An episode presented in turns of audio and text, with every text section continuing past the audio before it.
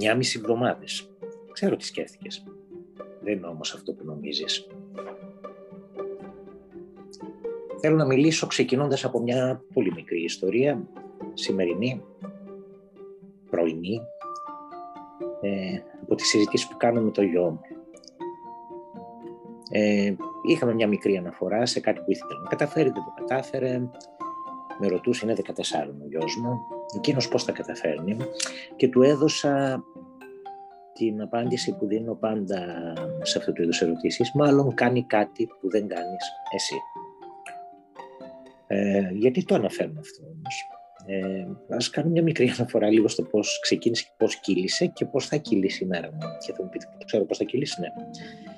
Ε, πιθανώς έκτακτα δεν τα γνωρίζω, αλλά ε, μπορώ να σας πω ότι έχω προγραμματίσει για την υπόλοιπη. Ξυπνάω λοιπόν σήμερα, όπως κάθε μέρα στις 5 το πρωί. Χρειάζομαι καμία ωρίτσα για μένα, την πρωινή μου φροντίδα, προσωπική φροντίδα, σωματική φροντίδα, πνευματική φροντίδα, ψυχική φροντίδα. Έχω έτσι τη μικρή μου τελετουργία κάθε πρωί και στη συνέχεια προχωράω με την προετοιμασία του πρωινού για τα παιδιά. Τώρα στην τρέχουσα περίοδο έχω ένα παιδί που πάει σχολείο, ένα παιδί που κάνει τηλεκπαίδευση. Αλλά το πρωινό τους είναι εκείνο, είναι πάντα ζεστό πρωινό, μαγειρεμένο από τα χεράκια μου, ε, φρέσκοκομμένα φρούτα. Τρέχω με τον νεαρό που είναι αυτός που πάει σχολείο, είναι ο μικρότερος, στη στάση του σχολικού του και από εκεί ξεκινάω μία ώρα τρέξιμο σήμερα. Άλλες μέρες κάνω λίγο παραπάνω ή πολύ παραπάνω. Ε, ο σημερινός μου στόχος ήταν μια διαδρομή με πολλές ανηφόρες, πάνω έτσι στο βουνό πάνω από τη Θεσσαλονίκη, 7-8 χιλιόμετρα. Επέστρεψα στο σπίτι, έκανα το μαγείρεμα 1, το μαγείρεμα 2 και το μαγείρεμα 3 διαδοχικά, όπου μαγείρεμα, είναι, ε, μαγείρεμα 1 είναι το πρωινό μου, αυτό που θα φάω μετά το τρέξιμο. Μαγείρεμα 2 είναι το φαγητό που θα φάμε όλη η οικογένεια μαζί, καθισμένη στο τραπέζι για βραδινό.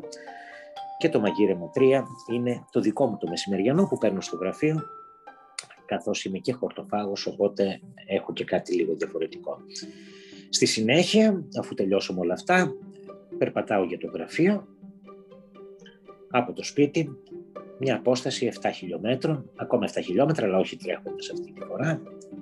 Περνάω μια πλήρη μέρα εργασίας στο γραφείο, με ό,τι έχει και δεν έχει μέσα αυτό και στη συνέχεια ξεκινάω για την επιστροφή μου για να φάω βραδινό με την οικογένεια. Ξεκουράζομαι λίγο, μετά πιάνω λίγο τα βαράκια και το stretching. Ε, αυτό είναι το πρόγραμμα το σημερινό.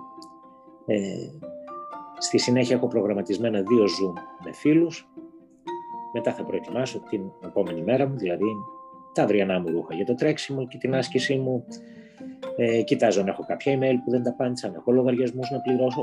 Τέλος πάντων, βγάζω λίγο το πρόγραμμα της επόμενης ημέρας. Προβαίνω στην προσωπική βροντίδα του βραδινού, δόντια, πρόσωπο, μπλα μπλα μπλα, κλασική μουσική στο κρεβάτι και ύπνος.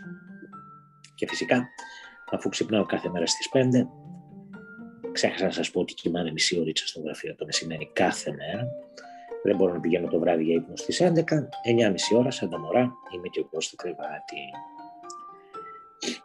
Και κάτι με ρωτάει και η γυναίκα μου και ο γιος μου, δικό μου, λες και δεν με ξέρουν τόσα χρόνια. Καλά, έχεις πρόγραμμα για τα πάντα; Με ρωτάνε πολλοί άνθρωποι. Έχεις πρόγραμμα για τα πάντα; Και η απάντησή μου είναι ναι. Και μάλιστα ναι, με κεφαλαία και δίπλα δεν είμαι ψυχαναγκαστικός που σημαίνει ότι αν κάτι προκύψει και μου αλλάξει το πρόγραμμα, δεν θα κάτσω να σκάσω, θα προσαρμόσω την κατάσταση και τον εαυτό μου στην κατάσταση όσο περισσότερο γίνεται, με στόχο να επανέλθω στο πρόγραμμά μου το συντομότερο δυνατό. Γιατί το κάνω όμως όλο αυτό; Δεν ακολουθούσα πάντα πρόγραμμα και μάλιστα ε, όπως όλοι οι άνθρωποι άφηνα πολλά πράγματα για την τελευταία στιγμή. Πάντα τα κατάφερνα. Δεν, ε, δεν θυμάμαι κάποια περίοδο στη ζωή μου που ε, να είχα ξεμείνει πίσω που λένε, αλλά συνειδητοποίησα ότι όταν τα άφηνα λίγο στην τύχη, αυτό το τύχη πρέπει να μπει σε εισαγωγικά. Δεν είναι και τόσο τύχη.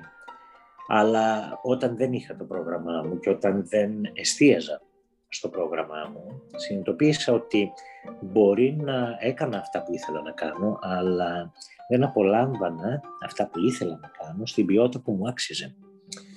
Και αυτό γιατί όταν αφήνεις κάτι για την τελευταία στιγμή, όταν τρέχεις και δεν φτάνεις που λένε, ε, κάνεις συμβιβασμούς. Κάνεις συμβασμούς και παίρνεις το καλύτερο δυνατό που μπορεί να σου δώσει ο λίγος χρόνος που έχει μείνει.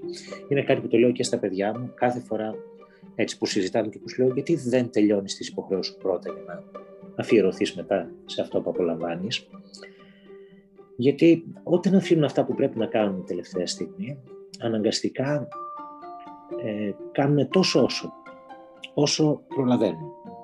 Αυτό εξορισμού δεν μπορεί να έχει τη δυνατότητα να σου δώσει την ποιότητα που αξίζεις σαν άνθρωπος.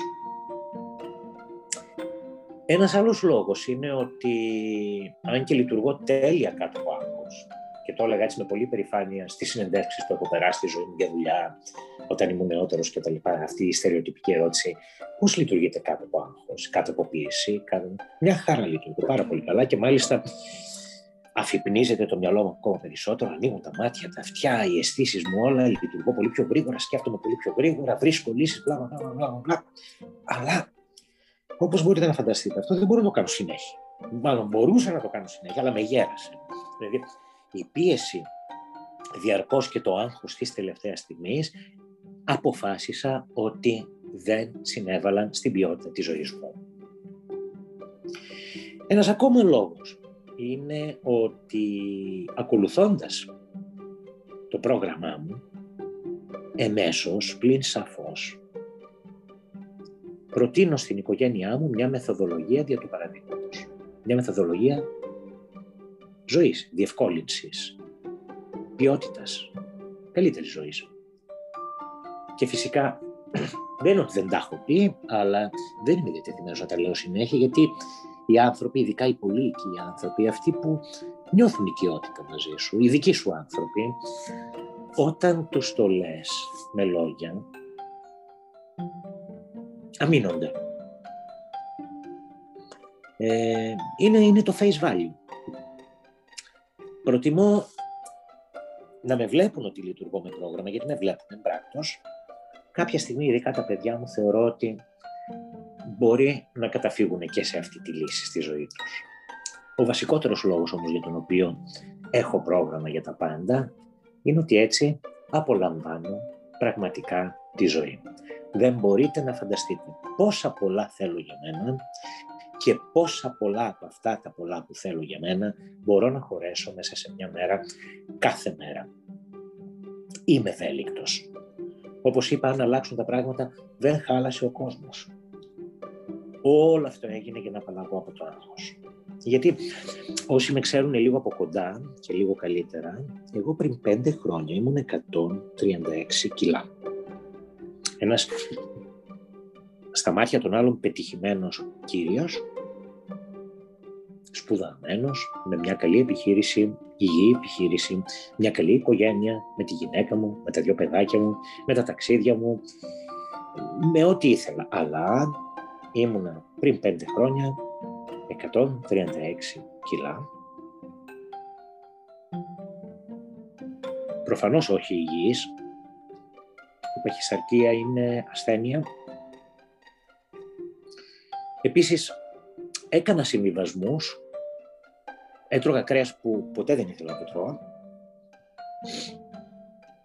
Ε, ήθελα να αθληθώ, αλλά είχα μεγαλώσει σε μια οικογένεια όπου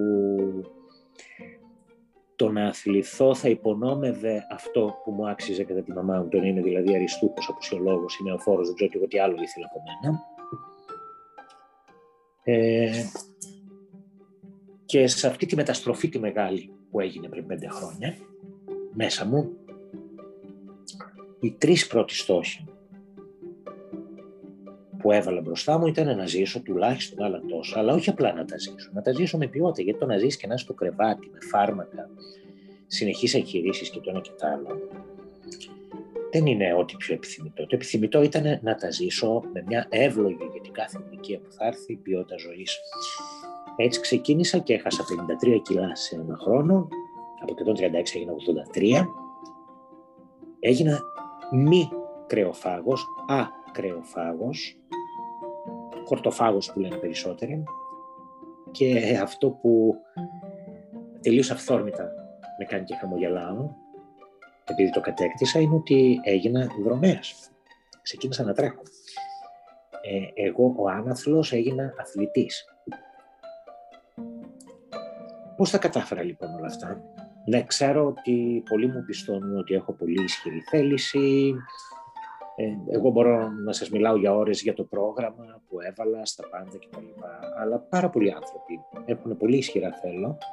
Πάρα πολλοί άνθρωποι ξεκινάνε και βάζουν το πρόγραμμα για τη διαιτά τους, για την άσκησή τους, για την οργάνωση της μέρας τους, για οτιδήποτε.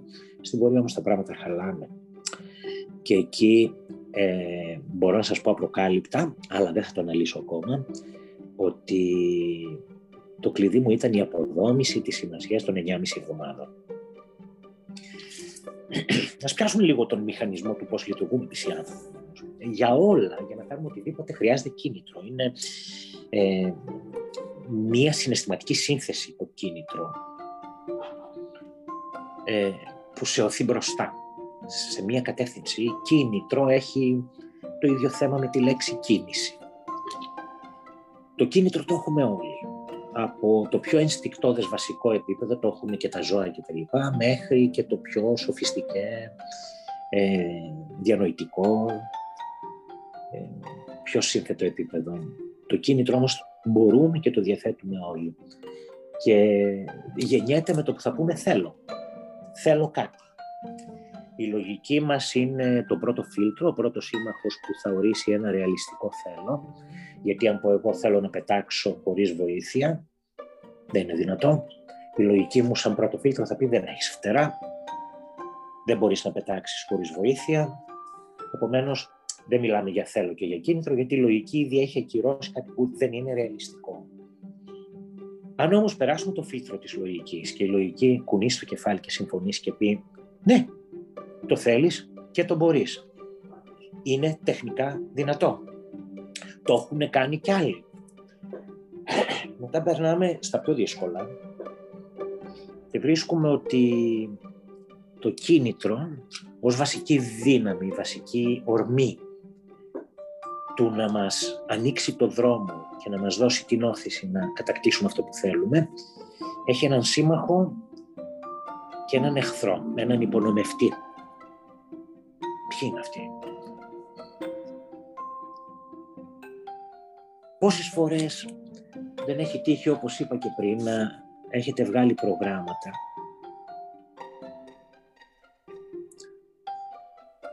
Και για οποιοδήποτε λόγο να πεις ότι «Οκ, okay, από Δευτέρα, από αύριο, ε, τώρα δεν μπορώ γιατί πονάει το κεφάλι μου». Υπάρχει λοιπόν δίπλα στην ε, ορμή του κινήτρου μια αντίρροπη ορμή, αυτή της παρόρμησης. Και ενώ το κίνητρο είναι κάτι το οποίο παράγεται μέσα σου όταν εσύ εστιάζεις στο μέλλον. Είτε αυτό το μέλλον είναι σύντομο, είτε είναι πιο μεσοπρόθεσμος ο στόχος που έχεις βάλει, πιο μακροπρόθεσμος. Η παρόρμηση στην ουσία τι κάνει, σε κρατάει κολλημένο ή κολλημένη στο εδώ και το τώρα.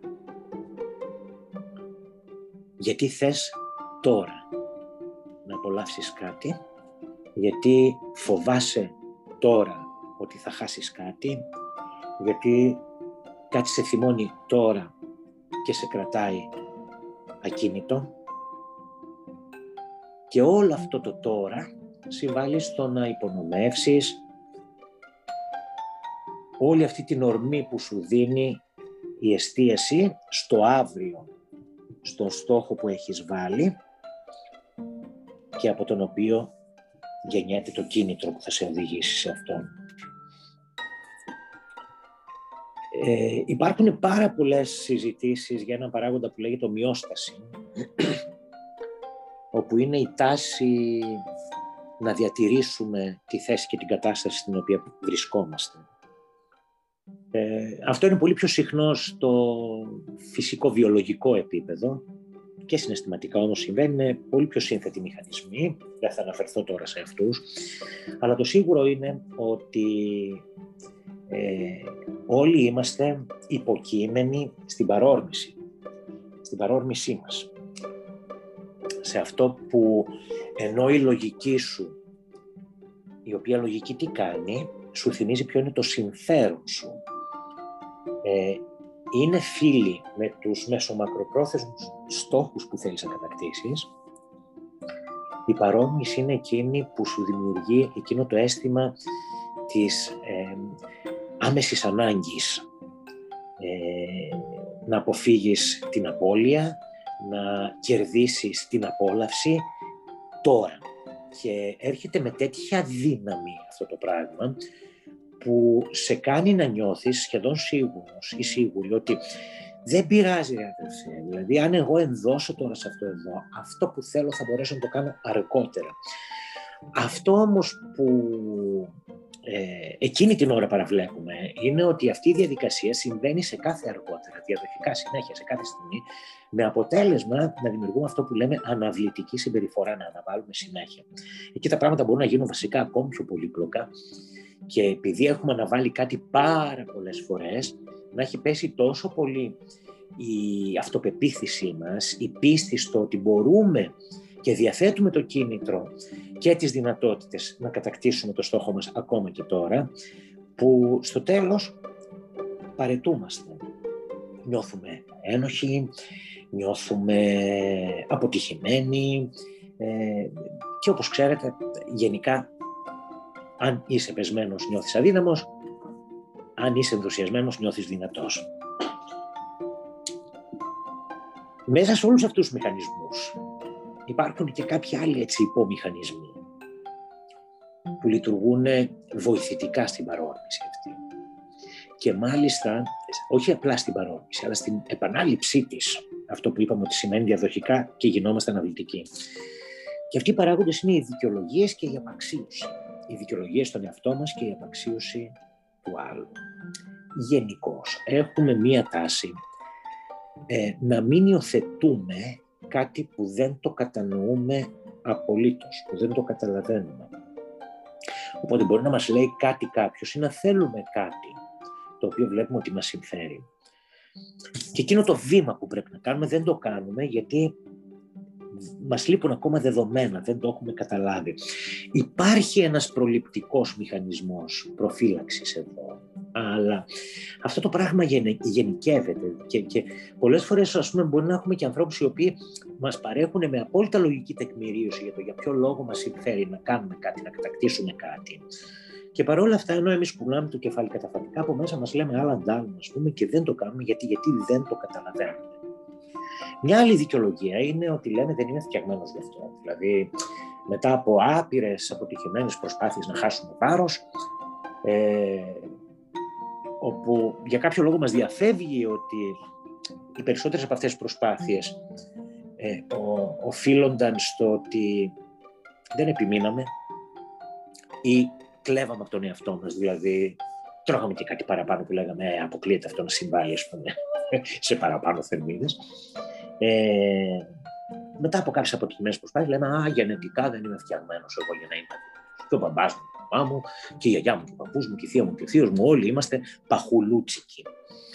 Ε, ή ε, γενετικά εγώ δεν είμαι φτιαγμένος για να είμαι αθλητής. Από μικρός που ήμουν, έβγαινα πάντα τελευταίο στο τρέξιμο, έπεφτα και χτυπούσα πολύ εύκολα. Δεν ήμουν ευλίγιστο, πιανόμουν, δεν είμαι πολύ αθλητής. Γενικά αυτές τις δικαιολογίες του τύπου δεν είμαι φτιαγμένος για αυτό το πράγμα, τις έχουμε πάρα πολύ έτοιμο στο τσεπάκι μας.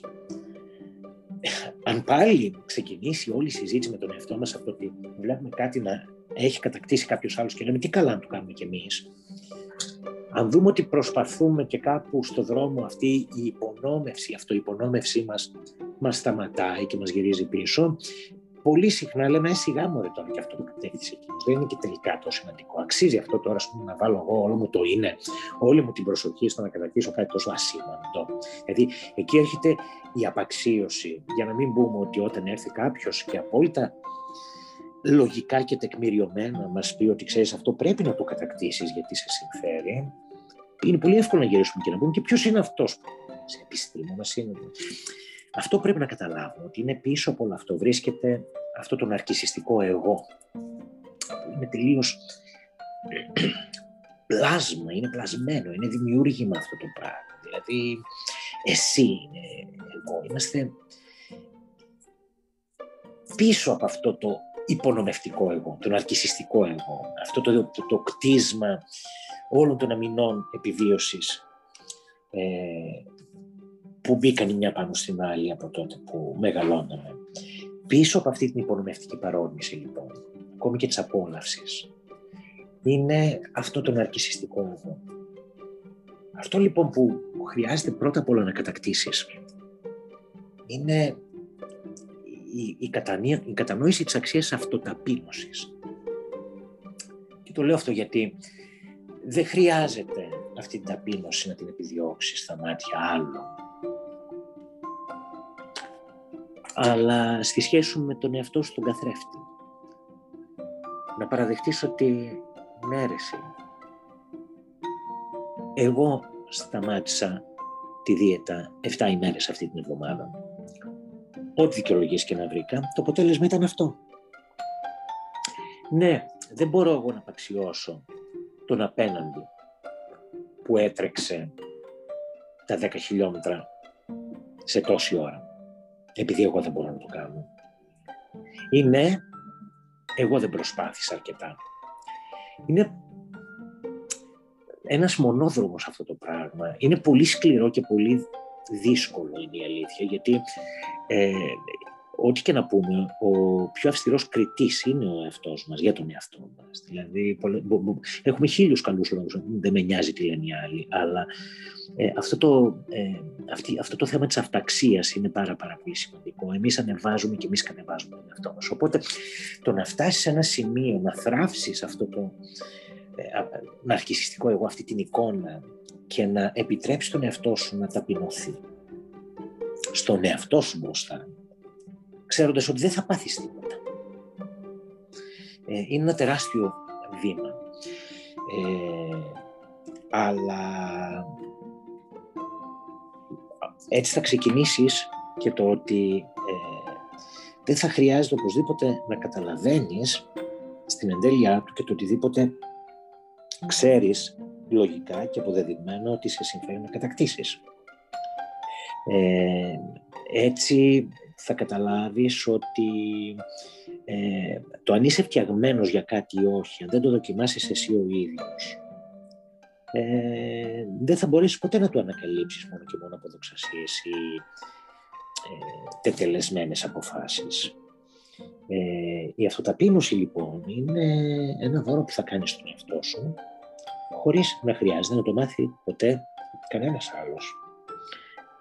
Και έτσι στον ανταγωνισμό αυτοπιθαρχίας και παραόρμησης έχεις μια πιθανότητα ε, να βοηθήσεις την αυτοπιθαρχία να κερδίσει. Αρκεί όμως να της δώσεις και το κατάλληλο εργαλείο και αυτός είναι ο νόμος των 9,5 εβδομάδων. Γι' αυτό είπα στην αρχή. Ξέρω τι σκέφτηκες, αλλά δεν είναι αυτό που νομίζεις. Ε, το νόμο των 9,5 εβδομάδων για να κάνουμε λίγο ένα πολλαπλασιασμό, είναι 9 εβδομάδες επί 7 ημέρες 63. μισή εβδομάδα μες 3, 3,5, 4 μέρες. 66 μέρες. Το νόμο των 66 ημερών τον είχα ακούσει για πρώτη φορά ε, όταν ήμουν νεαρός εργαζόμενος στην Ευρωπαϊκή Οικονομική Κοινότητα ακόμα, πριν γίνει η Ευρωπαϊκή Ένωση, έτσι για να δείτε ότι έχω και κάποια ηλικία, στην υπηρεσία πρόβλεψης και διαχείρισης πολιτικού εγκλήματος όπου εργαζόμουν ως μια από τις προβλέψεις στα προγράμματα ήπιας αναμόρφωσης. Δηλαδή, ε, η μέθοδος των 66 ημερών ήταν μία από τις προβλέψεις, μία από τις προϋποθέσεις στα προγράμματα ίδιας αναμόρφωσης. Τον έχω διαβάσει σαν κανόνα, έτσι λίγο υπονενοημένο και στον Αριστοτέλη. Ο Ρόμπιν Σάρμα, ο γνωστός όλοι τον ξέρετε από τον Μοναχό και τη Φεράρι και το 5am Club κτλ. Ορκίζεται στον νόμο των 66 ημερών και φυσικά όταν έκανα τον πολλαπλασιασμό, μάλλον τη διαίρεση και είδα ότι 66 μέρες είναι 9,5 εβδομάδες, δεν θα σας κρύψω και άρχισα να σκέφτομαι μήπως η ταινία είχε να μας πει και τίποτα άλλο. Τι λέει λοιπόν αυτός ο νόμος. Λέει ότι χρειάζεσαι 66 ημέρες για να μπορέσει να εναρμονιστεί η οντότητά σου, το σώμα σου, η ψυχή σου, το συνέστημά σου με τον στόχο που έχεις βάλει και τη δουλειά που πρέπει να ρίξεις για να πετύχεις αυτόν τον στόχο 66 μέρες. Στις 66 μέρες η δουλειά αυτή θα σου βγαίνει αβίαστα. Δεν θα αγκομαχάς. Δεν θα παιδεύεσαι. Θα βγαίνει εύκολα. Βασικά η αναφορά αυτή και στην ψυχολογία και στη συστημική επιστήμη που έχει απασχολήσει εμένα στη ζωή μου ε, είναι λίγο έτσι πιο διευρυμένο το πλαίσιο. Λένε δηλαδή ότι στις 30 μέρες κάτι γίνεται συνήθεια, στις 90 μέρες γίνεται δεύτερη φύση, δηλαδή δεν μπορείς να ζήσεις χωρίς αυτό. Στις 66 μέρες όμως με αυτοπεποίθηση, άνεση και ευκολία μπορείς να δεις ότι έχεις κατακτήσει τη δύναμη, την τεχνογνωσία, την ευκολία για να ρίξεις τη δουλειά που χρειάζεται προκειμένου να πετύχεις ένα συγκεκριμένο στόχο. Ε, αυτό το έκανα στα τρία παραδείγματα που σας έφερα μετά αυτή τη μεταστροφή τη μεγάλη που έκανα στη ζωή μου. Δηλαδή ε, είχα βάλει ένα στόχο να χάσω πάρα πολλά κιλά σε ένα χρόνο. Τώρα άμα το δείτε ας πούμε 53 κιλά σε ένα χρόνο, σχεδόν ένα κιλό την εβδομάδα. Δεν είναι και τίποτα τρομερό. Εντάξει, αυτό είναι τώρα πολύ πιο σύνθετο. Θέλει ένα ημίωρο από μόνο του να το συζητάμε, αλλά ε, όταν βάζεις κανόνες, οι οποίοι στην αρχή είναι αυστηροί γιατί χρειάζεται να κερδίσεις το τέμπο σου, η παρόρμηση συνέχεια, σαν διαβολάκι, αυτό το διαβολάκι που λέω, θα σου λέει, έλα μωρέ, φάει αυτή την καριόκα τώρα, θα προσβάλλεις τη συνάδελφο που γιορτάζει.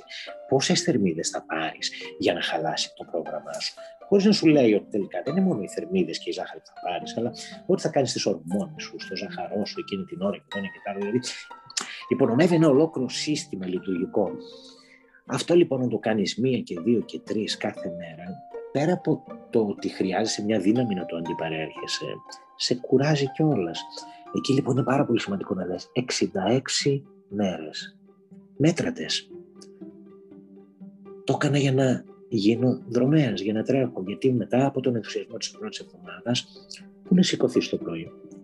Και αν έτρεχες δύο χιλιόμετρα και έλεγες Δεν μπορώ, σέρνουμε, θα τα αφήσω για αύριο.